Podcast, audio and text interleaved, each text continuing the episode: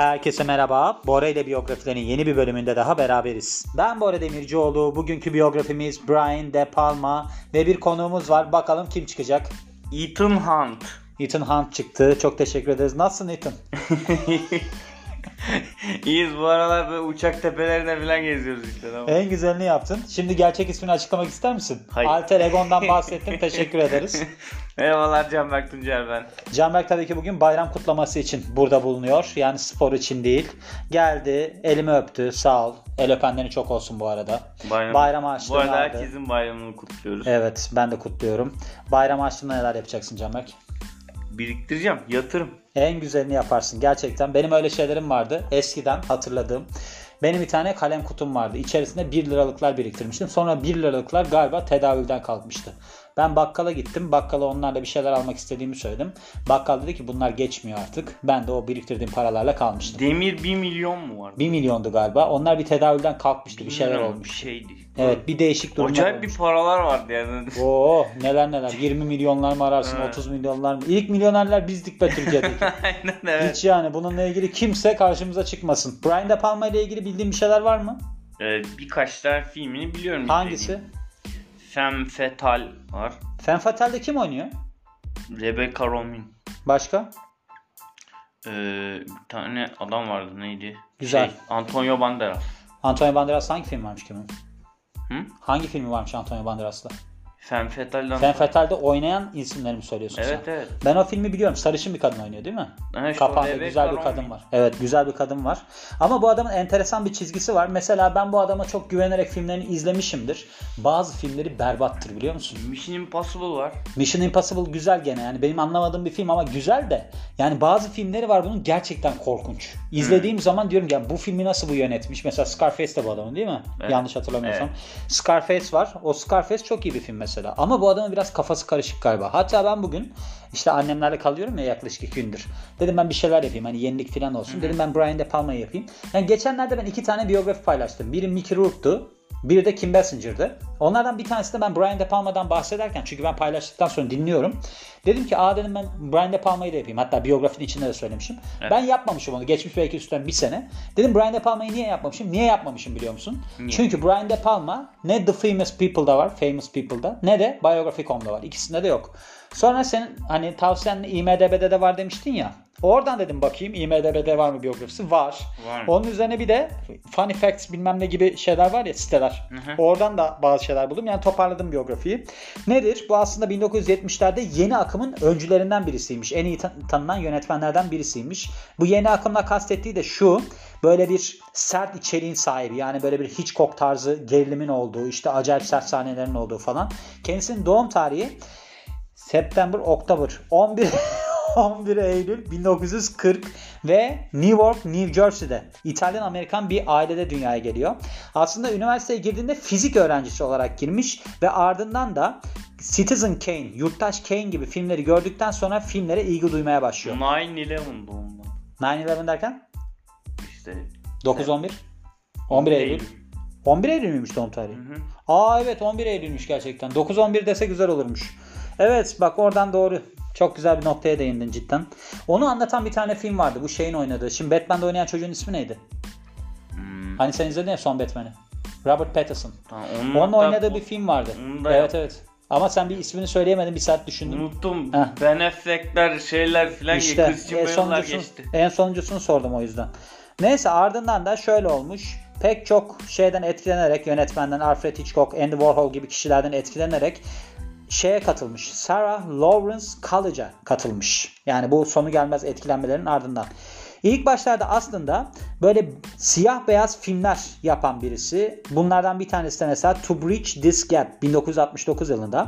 Ardından ileride Hollywood'da çok başarılı olacak bir aktörle karşılaşıyor. 1968 yılında De Palma komedi filmi Greetings'te Robert De Niro'yu başrola koyuyor ki aslında bu film Robert De Niro'nun ilk önemli rolüymüş. Hani bu credited deniliyor ya isminin geçtiği rolmüş. Ve ardından da Wedding Party ve Hi Mom. Bunlar 1969 ve 1970 yılındaki filmlerde kariyerine devam ediyor. Küçük bütçeli gerilim filmlerinin ardından ki bu filmler Sisters 1972 yılındaki ve Obsession 1976 yılındaki şöyle bir teklif alıyor. Stephen King'in Carrie adlı romanını filme uyarlama. Bu filmi izledin mi Carrie? Yok, hatırlayamadım. Nasıldı? Bu şöyle. Carrie böyle bir şeyleri ne derler? Telekinetik güçleri olan bir kız var. Okul partisine gidiyor. Daha doğrusu ne derler buna? Balosu var ya. Mezuniyet balosu. Balosuna gidiyor. Prime aynen. Ondan sonra mezuniyet balosuna gidiyor. Mezuniyet balosuna gitmeden önce de bu kızın çok böyle tutucu bir ailesi var. Prom galiba. Prime mi? Ne diyor öyle? Prom evet. Prom.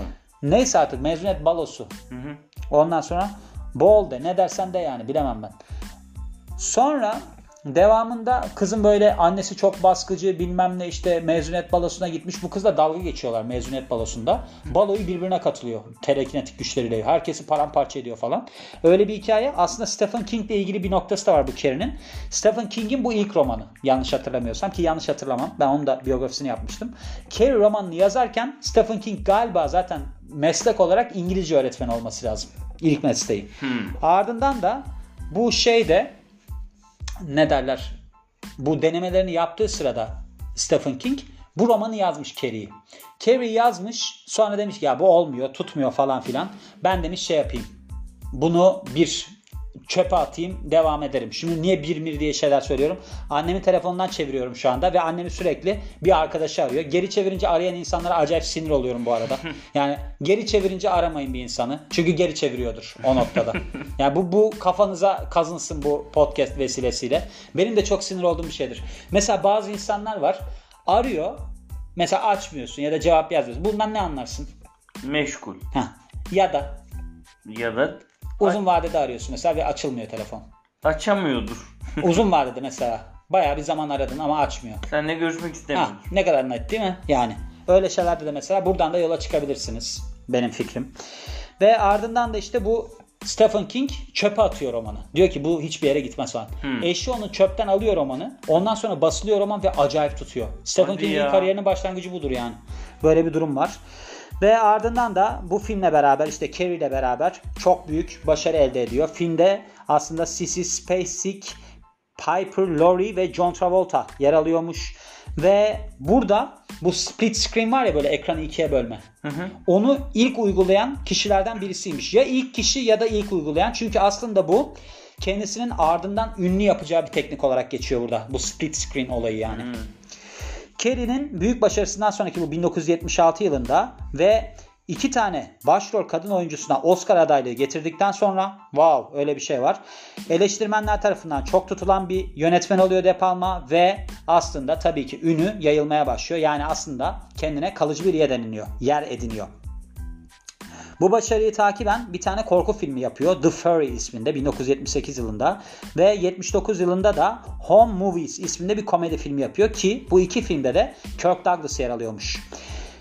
Bir suç gerilimi Dress to Kill filmi var 1980 yılında. Burada Michael Caine ve Angie Dickinson başrolde oynuyormuş. Ve ardından da başka bir filmi var. 1981 yılındaki başrolde John Travolta'nın oynadığı. Bu da yine bir suç gerilimi Blowout. Blowout'u izlemiştim ben. Blowout'ta John Travolta zannedersem ses teknisyeni gibi bir şey. Böyle ses alan adamlar vardır ya. Öyle bir şey yaparken bir cinayete mi tanık oluyor? Böyle bir yerde bir patlama sesi duyduğunda onu alırken arkada bir başka bir olaylara mı tanık oluyor? Öyle bir konusu vardı yani filmin. John Travolta Carrie'de de var. John Travolta Carrie'de de var evet. Orada zaten oynamış. Ondan sonra başlamış. John Travolta zaten çok başarılı bir adamdı biliyor musun? Evet. John Travolta'nın sonra kariyeri bir düşüşe geçti. Neden öyle oldu bilmiyorum ama öyle oldu yani. Ben John Travolta'nın uzun zamandır ya en son hatırladığım filmi Swordfish olabilir yani. Belki o şeyde oynadı. American Crime Story'de oynadı o. Bu O.J. Simpson davası vardı. Dizide oynadı yani. Orada O.J. Simpson avukatıydı. Kardashian oynuyordu galiba evet. Ya onu oynuyordu ya o şeyden birisiydi ama Kardashian oynuyordu yanlış hatırlamıyorsam. Ve ardından da 1983 yılındaki suç filmi Scarface geliyor. Oliver Stone tarafından yazılan ve de Al Pacino tarafından başrolünü üstlenen film bu şeyi anlatıyor. Tony Montana'nın ki bu bir Kübalı göçmen Amerika'da uyuşturucu ticareti yoluyla edindiği gücü. Bu filmi izlemiş miydin? Her ne kadar bir saniye bitireyim bunu konuşalım. Eleştirel yönden başarısız da olsa film ticari yönden inanılmaz derecede başarılı oluyor. Evet dönelim sana. Say hello to my little friend. O zaman birkaç kere izledin dedin değil mi? Beğenmiş miydin bu filmi? Evet. Bu filmin çok vurucu bir sahnesi vardır. Adam ilk başta Bu Al Pacino bir tane ticaret yapacakları için uyuşturucuyla alakalı bir eve gider. Kadın film izler böyle yatağın üstünde. Hı hı. Ardından yastığın altından el pompalı tüfekle çıkar. Çok acayip bir sahne o. Sonra testereyle kesiyor değil mi arkadaşın, hatta elektrikli testereyle. Evet, duşta. Bir şey burada Michelle Pfeiffer'ın yukarıdan geldiği bir sahne. Evet, var. Evet. O da bayağı. Evet. Ha, ben galiba Michelle Pfeiffer'ın biyografisinde bahsediyorum. Brian De Palma'dan. Evet, dedim ya demin hani birinin biyografisinde bahsediyordum diye. Orada Scarface'den bahsettim. Tabii onu dinliyordum ben geçen gün de onun için. Ve ardından da tabii ki bu filmin başarısıyla çok büyük işlere yelken açıyor. Bunlardan bir tanesi de şu anki klasiklerden biri sayılan The Untouchables 1987 yılında. Bunda tabii ki Robert De Niro da rol alıyor. Al Capone rolündeymiş. Chicago Gangster Al Capone rolündeymiş. Sen izlemiş miydin bu filmi? Ben izlemedim bunu bu arada. Ben sürekli şey oluyor. Netflix'ten bana recommend ediyor bu film. Hı hı. Daha önce izledim ben bunu ama hayal meyal hiç. Netflix'te var mı? Var. Aa, ben izlerim o zaman bunu. Uzun bir film değil mi? Bu 3 saatlik falan olması lazım. Kevin Costner falan var. Kevin Costner zaten bu Al Capone'u indirmek için yemin etmiş adamı oynuyormuş. Bununla beraber de Sean Connery eski bir polis memurunu oynuyormuş. Kevin Costner'a bu görevinde yardımcı olmak için bir grup kuran kişi bu. Untouchables isminde. Yani aslında filmin ismi de oradan geliyor. Film De Palma'nın en başarılı filmlerinden birisi olarak kabul ediliyor ve Connery'e bir Oscar getiriyor. Aynı zamanda da Best Score en iyi film müziği mi oluyor? En iyi film müziğinde Ennio Morricone'a bir adaylık getirmiş. 1987 yılındaki The Untouchables'tan sonra De Palma Vietnam filmi Casualties of War'u yapıyor 1989 yılında. Burada başrolde Michael J. Fox ve Sean Penn yer alıyormuş. Filmde şöyle bir noktaya odaklanıyor. Yeni bir asker var.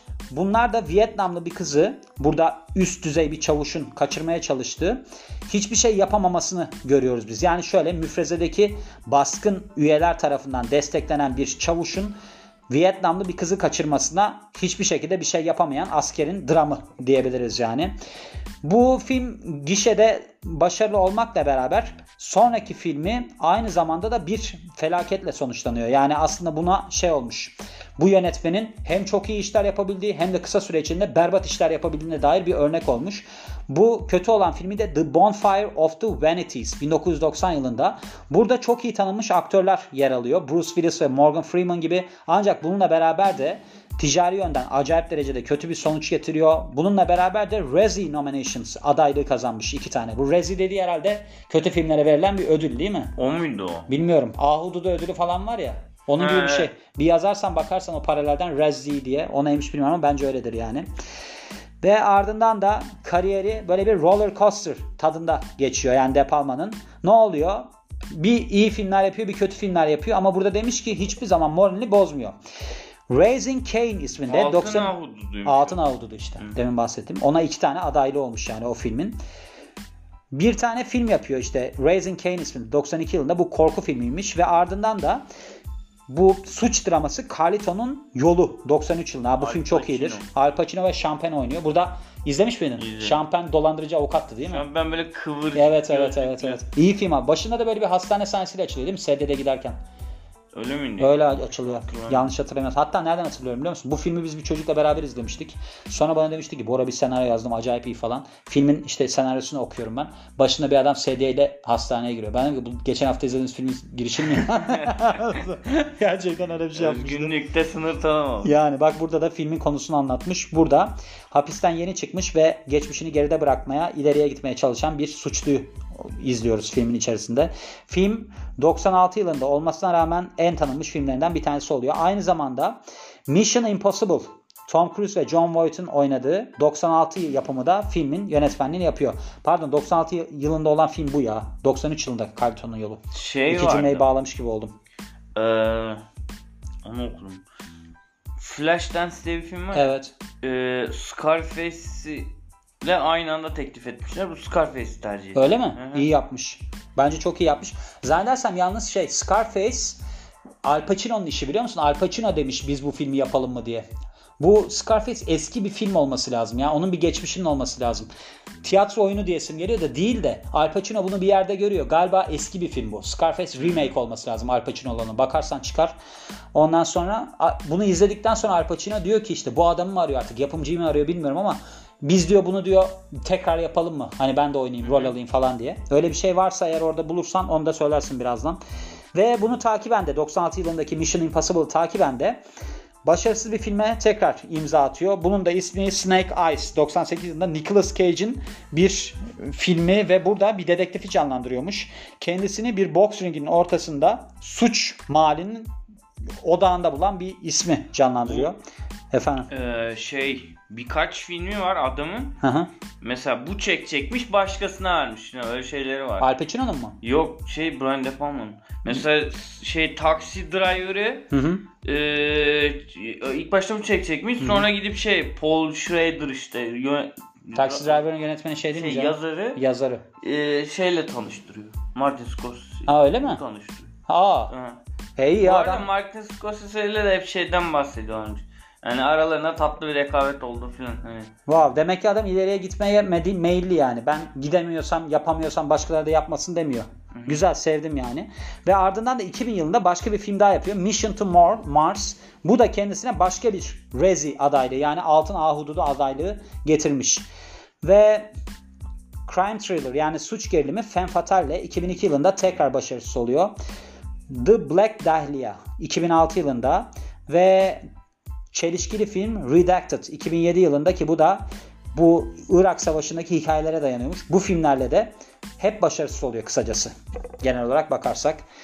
Şimdi burada özet olarak demiş ki Brian De Palma bazen düşebilir ama onun box office tarihi bunun geçici olduğunu bize kanıtlıyor ve bu sebeple yıllarca hatırlanacak falan filan demiş. Şimdi ben bunu yaptıktan sonra tabii ki bir de şeye baktım. Interesting Facts'e baktım. Çünkü burada çoluğundan çocuğundan filan bahsetmiyor. Babası kimdir falan ondan bahsetmiyor. Şöyle bu ne oldu? Şeye çeviriyor. Bak annemin telefonundan bakınca Türkçe'ye çeviriyor. Türkçe'ye çevirince hiçbir şey anlamıyorum biliyor musun? Çok enteresan bir durum oluyor yani. Şimdi bu adamın babası bir ortopedist. Yani böyle bir doktor babanın çocuğu. Ve 3 tane erkek kardeş var ki onlardan en küçüğüymüş. Demin bahsettim zaten tarih olarak nerede doğduğundan filan. Onlara gerek yok. Ve 1964 yılında güzel sanatlardan master derecesiyle mezun oluyor. İlk başta demin de bahsetmiştim galiba fizik okumaya niyet etmiş diye. Ama fizik okuyamamış diye. Film kariyerinden burada da bahsetmiş. Özel yaşamına bakarsak De Palma'nın aslında böyle bir sanatsal kariyeri çok iyi olmasına rağmen özel hayatında o kadar başarılı değil. Bu zamana kadar 3 kere evleniyor. Bunlardan ilki Nancy Allen'la oluyor. 79 ile 83 yılları arasında. Ardından Gail Hurt'la Hurt müdür? Onunla 91-93 yıllar arasında evli kalıyor. Ve 3. eşi de Darnell Gregorio. Bu da 95-97 yıllar arasında oluyor. 2 tane kızları var. Bu kızların isimleri Gail Hart ve Darnell Gregorio sırasıyla. Ve şu anda Manhattan, New York'ta yaşayan birisiymiş. Yani gördüğün gibi hani bir insanın olması için. 1932 yılındaki Scarface'in remake o film. Öyle mi? Hı-hı. Evet ben sana söylemiştim. Çünkü onu benim yanlış hatırlamam yani. Genelde hatta dün annem dedi ya senin dedi ne biçim bir hafızan var ya dedi. Ben 5 yaşındaki 4 yaşındaki olayları hatırlıyorum mesela. Şöyle onun hikayesi o zaman kesinlikle böyle. Al Pacino o filmi izliyor. İzledikten sonra arıyor ya yönetmeni arıyor ya yapımcı arıyor. Diyor ki bu filmi tekrar çekelim mi? Ben bu filme çok uygun olduğumu düşünüyorum. Sonra çekiyorlar tabii acayip tutuyor film falan. Böyle bir hikayesi var yani. Bunu yaptığımıza da sevindim bu arada. Peki Carrie ile ilgili olarak baktın mı? Carrie'deki hani Stephen King'in ilk işi miymiş? O muhtemelen doğru da. Onu da merak ettim yani. Onunla ilgili bir şey bulamadım. Carrie, Stephen King yazarsan ilk işi işte falan filan yazarsan çıkacaktır. Ama şu var. Bak mesela ben hep şunu düşünüyorum. Şimdi insanın ruh halleri de değişebiliyor. Bir gün mutsuz olabiliyorsun, bir gün mutlu olabiliyorsun. Hatta bir hafta olabilir, bir hafta olabilir. Ben yıllar içerisinde hep kendime şunu eğitmiştim. Evet, yayınladı ilk onu. Evet, öyle. Stephen King de doğru yani bu arada. İnsana ben mesela düşünüyorum sürekli. Bugün kötü hissediyorsam kendimi ya da bu hafta kötü hissediyorsam. Mesela diyette bunu çok yaşarım ben. Hani spor yaparım. İşte diyete başlarım. Bir gün olmaz. Ertesi gün gene denerim. Gene olmaz. Hep böyle eskiden yaza girerken böyle bir sorun yaşarım. Ve derdim ki ya ben herhalde yaşlandım artık kilo veremeyeceğim falan filan. Her yaz bunu yaşarım. Ardından gene jilet gibi olurum. Onun için yani bu adamın da mesela kariyerinden benim anladığım şey.